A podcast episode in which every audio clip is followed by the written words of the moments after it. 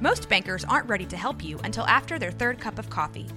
But with Central National Bank's after hours service, you don't have to wait for the bank lobby to open to get help. You can contact us from 6 to 8:30 in the morning or from 5 to 10 in the evening, and we'll connect you to a real, live, local person who can answer questions and fix problems 7 days a week. Bank different. Bank Central. Central National Bank. Member FDIC. This is a Rogue Media Network podcast.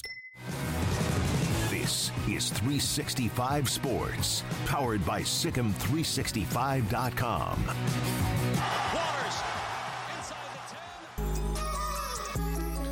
Top five enticing coaching candidates. This, uh, I have to make a confession. I have to give Emory some credit here, and I think this is funny, and this is the only reason I'm telling you the story. Is that the initial title was top five hot coaching candidates, and Emory thought it sounded like maybe I was I was going to do a fashion show or like a Who would be those? yeah. Uh, Top five most eligible bachelors in college football. Dan Lanning, look at, him. you know, I don't know. Uh, he seems to be yeah, but with him, you got to keep one eye open, man. That guy's nuts. Yeah, he is a little bit. Number five, Jonathan Smith at Oregon State. Uh, again, I like he is at his alma mater, but I do think that somebody is going to come and make a play for him and say, "Look, uh, this is a much more certain future than you have." Uh, he's an excellent coach, and part of the the thing was inspired by Jake Dickert, who could have been on the list, but right now he's not. Um, but Jonathan Smith, I'm I'm I'm just very curious what happens with him now. People have left their alma maters before. He's there. Um, I think he obviously he would want to stay there forever, but given their uncertain future, you know, somebody can come and, and, and offer him a really good gig, and he's a young and up and coming coach. Uh, they're they're good on defense, they're good on offense. He seems to have nice balance. It seems to kind of know what he's doing. To me, uh, somebody needs to at least kick the tires on him if they have an opening, especially at, at, at a Power Five job. Yeah, Brando had uh, very high praise there for the Beavers Yeah. and uh, what they've got going on. And yeah, they've got a really good football team that's got plenty of opportunities to make a lot more noise the rest of this way. But yeah, I mean, I think if you have a head coach opening right now that's a Power Five job, and um, you're looking for somebody to you know come in. You know, take you to the, the next phase of, of your program. I mean, you logically are going to look at this guy and at least kick the tires a little bit on him. And you may not bring him in for an interview when all is said and done, or he may not have interest, but you're definitely at least looking into the possibilities there. And I've just been very impressed with, uh, you know, how good that team is all around, uh, especially at home. Play some nasty defense. DJU, you know, was this big problem, not a problem child, and like he got in trouble and things, but you know, Clemson just like we don't know, man. Like conundrum, so Yeah, it's a speak, yeah. conundrum, and you know, here he goes off to Corvallis and working pretty well. I don't know, working pretty well. Uh, I love Damien Martinez. Uh, I think he's a great back, and um, yeah, Isaiah. Ball. I mean, they, they got they got a lot of great players. So um, yeah, he's he's a guy you at least kick the tires on. Number four, Jason Candle at Toledo. Uh, really surprised he didn't get a job last year. He's got um, the Rockets at six and one uh, and, and first overall in the MAC uh, right now. And yeah, we're in the West in the MAC, but they're they're probably going to haul off and win that thing. And he's someone that if I'm Michigan State, I'm thinking about this dude. He's got an excellent offense. Uh, when the offense isn't working, he's played great defense as well. The only loss in the season is at Illinois in week one, 30 to 28. Um, he's a guy who's on the way up. And, I mean, it doesn't just have to be a Big Ten school, but he's right there in the Midwest. And, you know, certainly his recruiting base is the same, although he can't get as many kids as a Michigan State could. But this would actually, if I'm Michigan State, be my number one guy. Uh, would be Jason Candle. Uh, so uh, as far as and that's the only big job that's open, and the only job that really is open right now For now. is Michigan State, and so maybe they could jump on this pretty quickly. And while their you know alumni might want a bigger name than that.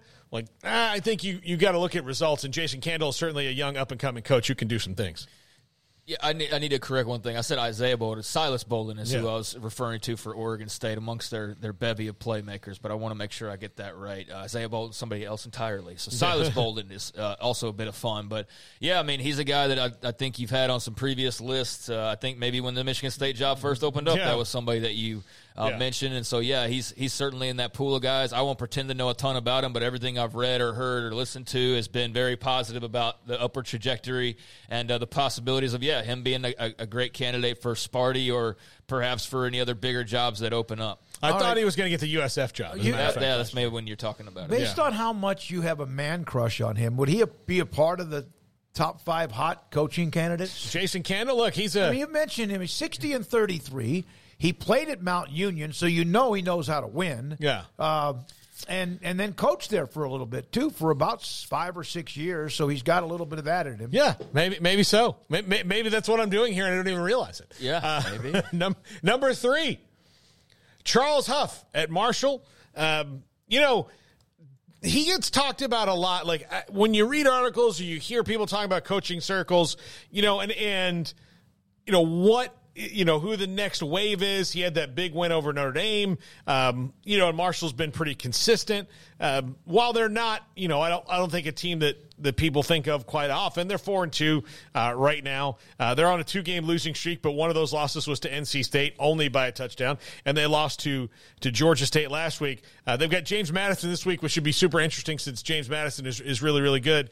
But I do think you know, if I'm Boston College there on the East Coast, which I think is about to come open, you could do a lot worse than Charles Huff and someone who's who's kind of exciting and innovative. Um, I I really do think that Charles Huff at Marshall is going to get some play here in the coming weeks because I do think. Um, you know, we're at that point where some of those jobs are going to start opening up. It might not be a year like it was a couple years ago where every job that It was open was be. huge, you know, unless there's like catastrophic things that go on or people go to the NFL or something like that. But there will there will be some interesting jobs opening up to some Power 5 jobs. I think Boston College is the next one and I do think they need to look at Charles Huff. Yeah, I mean, there's you know, if Lincoln Riley decides like, oh, I'm going to go coach the Panthers or something, then Yeah. yeah. that could that could definitely shake some things up. But I mean, I, I I know it's not the the Bible by any means or the definitive guide to coaching hot seats, even though it's coach's hot seat. But Yeah. you know, that's something to just take a glance at. And like, dude, it's such a vanilla market that like the number two best job. That could be, or no, they have they have Jimbo on top of the rankings. It's like he's not getting fired right now, though. Um, Aranda's like five or six. He's not getting fired right now. Mm-hmm. Um, you know, a lot of the others just they aren't like Nate Napier's on there. He's not getting fired right now. No, and so and, and look, they're 5 and 2. Yeah. They're not he's not getting fired so, this like, year. I don't know how often that's even updated anymore, but I know that it was a, a fun place to go at times, and I still do. But yeah, it just goes to show you that there's just not like there's not there's not even five quality jobs for all these guys to go to right now. Yeah. So it's going to be fascinating to see how some of these do open up, like O'Reilly, you know, or somebody else going to the NFL. But yeah, Charles Huff, I mean, certainly probably best known widely for that Notre Dame win, I would think, still at this point. But yeah, good coach and uh, somebody who you definitely hear a lot about when when the speculation starts. Is it's not let's start off at the top and go down, but when you're talking about who are guys that can make leaps, then yeah, he's certainly somebody in that mix. I, I think there need to be more Kalen DeBoer, Lance Leipold type hires as well. Sure. Where you are, you're Yeah, I not, don't want retreads. Yeah, well, you're not necessarily just going, okay, who's the defensive coordinator at Ohio at- State. At, Ohio State, like that. That's Jim Knowles. I mean, you, You, know, didn't, if he you wants didn't to mention the defensive coordinator at USC. He might need a job. No, yeah. Well, Do y'all uh, even realize that Cliff Kingsbury's on that staff until you see him on the sidelines? Is that like Yeah. register with y'all? no, With yeah. USC? Yeah. Yeah. I completely forgot that. So, yeah, I, mean, I, saw him the other night, and I was like, "Oh yeah, he plays on the staff now." I forgot about that. Yeah, That's And- awkward. Yeah, probably, and probably. I mean, not that he's not working hard, but working a lot less hard than he was. Well, yeah, Riley was consulting with him on the sideline, but he didn't have the headset or any of that Yeah. because it's not his his gig. But Yeah. I was just, I was like, "Oh yeah, I forgot. So he's an that- analyst? yeah, Yeah. Uh, unlike when Gary Patterson had headsets on when he was. Yeah, no. I mean, I don't know how all that works. To be I honest don't with you, I don't think that was supposed to happen though. But yeah, you know, Oh, the- Gary, the- Gary's you know, al- always by the rules, right? He I mean, was- that, that must have been a slip up. He, He was just listening to his road. own. He was just listening to his own music. He is the high road. Yeah. Number two, Manny Diaz, and look, at like they've been down the road with Manny Diaz head coaching spots a couple times before, but. Uh, he's either the, I mean, he's the best defensive coordinator consistently in the country when he is a defensive coordinator. So he's been at Texas, he's been at Penn, he's now at Penn State. You know, he was the head coach at Miami, and they didn't give him a long time at Miami. And it was when Mario Cristobal, you know, basically said yes, I would come back there. They they ushered Manny out the door before he really even got to get his sea legs. He's going to be a head coach again somewhere. I think he'll he'll he'll figure it out. But this is his defense is so good at Penn State right now. To me, there's no way he's not a head coach uh, come the, this this offseason.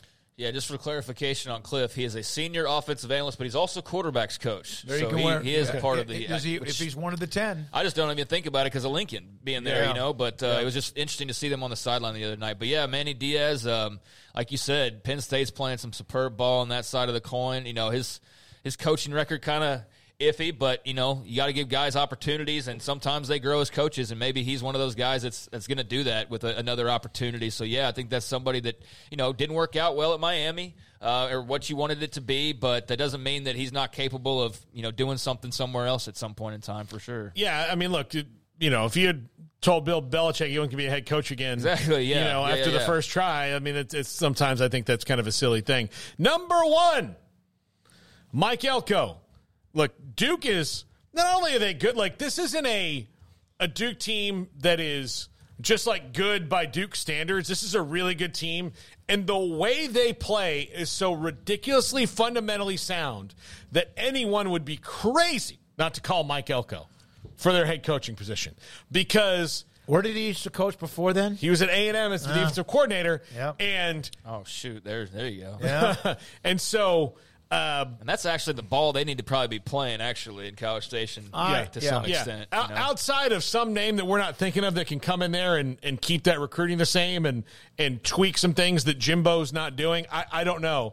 But Mike Elko, uh, his brand of ball travels. I also think that you know you will see. Say he's at Duke for seven, eight years. The, you know this is where he wants to be. You will see versions of Duke schematically that are different based on who's coming in. He has found the schemes on both sides of the ball that work so well for what he has because Again, they're playing FSU this week. He does not have the athletes that FSU has. But I promise you, FSU's going to have a hard damn time with that team because they're not going to jump off sides. They're not going to have false starts. They're going to punch you in the mouth. They're not going to they're not going to get called for holding a bunch because they know what they're doing. And that type of ball is good in any league anywhere. You can win most of your games if you don't beat yourself. And that's Duke does not do that. And that's what Mike Elko is really good at. Not to mention he's a bit of a defensive genius. I'm not uh, entertaining really the idea of Jimbo being out after this year, and I think I want to go back to what I said earlier. You know, all he's got to do is beat Texas next year, and everybody's going to be. Oh, that's, yeah, it's fine. That, uh, yeah, um, but then lose to Texas, and that buyout money will appear real quick. But you know, that's that's a long time away. So, you know, if we get closer to that situation actually being more realistic, then I I haven't really given it much thought. But Elko seems like he would be a logical, yeah, choice. I don't know Is- how much he enjoyed his time in College Station. If that's somewhere he'd be like absolutely, but I mean, it doesn't get much bigger as far as blank checks and Yep. you know big well, he would facilities. know where and, he would know where it all is. yeah, so I- I'm sure that would be enticing to some extent. You know, kind of a, a downer that you can't just expect him to be a Duke for a decade and see what he does. Maybe he will be. Maybe he realizes like, hey, I've I got a sweet spot here, and it's kind of unique, and that's good, and, and plays into my. Uh, plays into my likes. I, I'm not sure, but yeah, he, he would be a, an obvious candidate for A&M or any other big job that opens up at this point based on what he's done with the Blue Devils. Adam McDonald with uh, one more question to close out the chat. Great stuff, Paul. Thank you. Will the Pac exist with just two teams? No, no. I, I, I illegally or technically, whatever. But in the end, no, they will not exist with just the two teams. I mean, it all just depends what happens with this court case. No, yeah, I of course it does, And yeah. I, I, like the thing that I just have a hard time seeing is how you put a schedule together for next year. Uh, if it's just you two, and how all of that works. Like, are you treated as though it's the Pac-12 still, or is it like acknowledged that like you're not? You're just two schools, and you're one and zero in conference.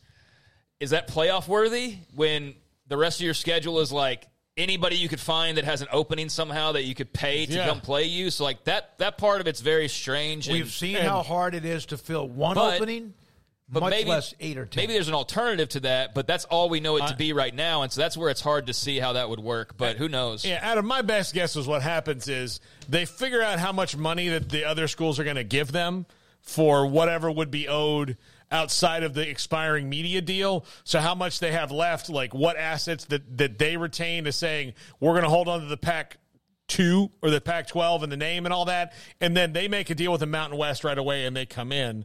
And the Mountain West will get shares of that money because they'll get a boost. And that's the that's the merger we see because nothing else makes sense because if you have two teams, that means you've got to schedule you have 11 games to schedule. Yeah. Because you're going to play each no, other. No, no, no, because you already have probably Yeah, three non- non-conference. Yeah, games. some non-conference games. But still, so you have eight to nine games. Baylor had to play Albany and Long Island. Yeah. because La Tech wanted to change who they were going to play in back-to-back years. Thank you, Bobby B. Brock, and also MC Gusto, among everybody else who uh, just kind of said goodbye to us. Thank you, Paxton. We love you anyway. Uh, no, seriously, And we love the feedback. We appreciate it. And there will be more conversation once there's some clarity there. Yeah. You know, but like right now, it's just like who the heck knows until there's some things decided in, in the courtrooms. But uh, yeah, appreciate everybody for uh, for joining us again.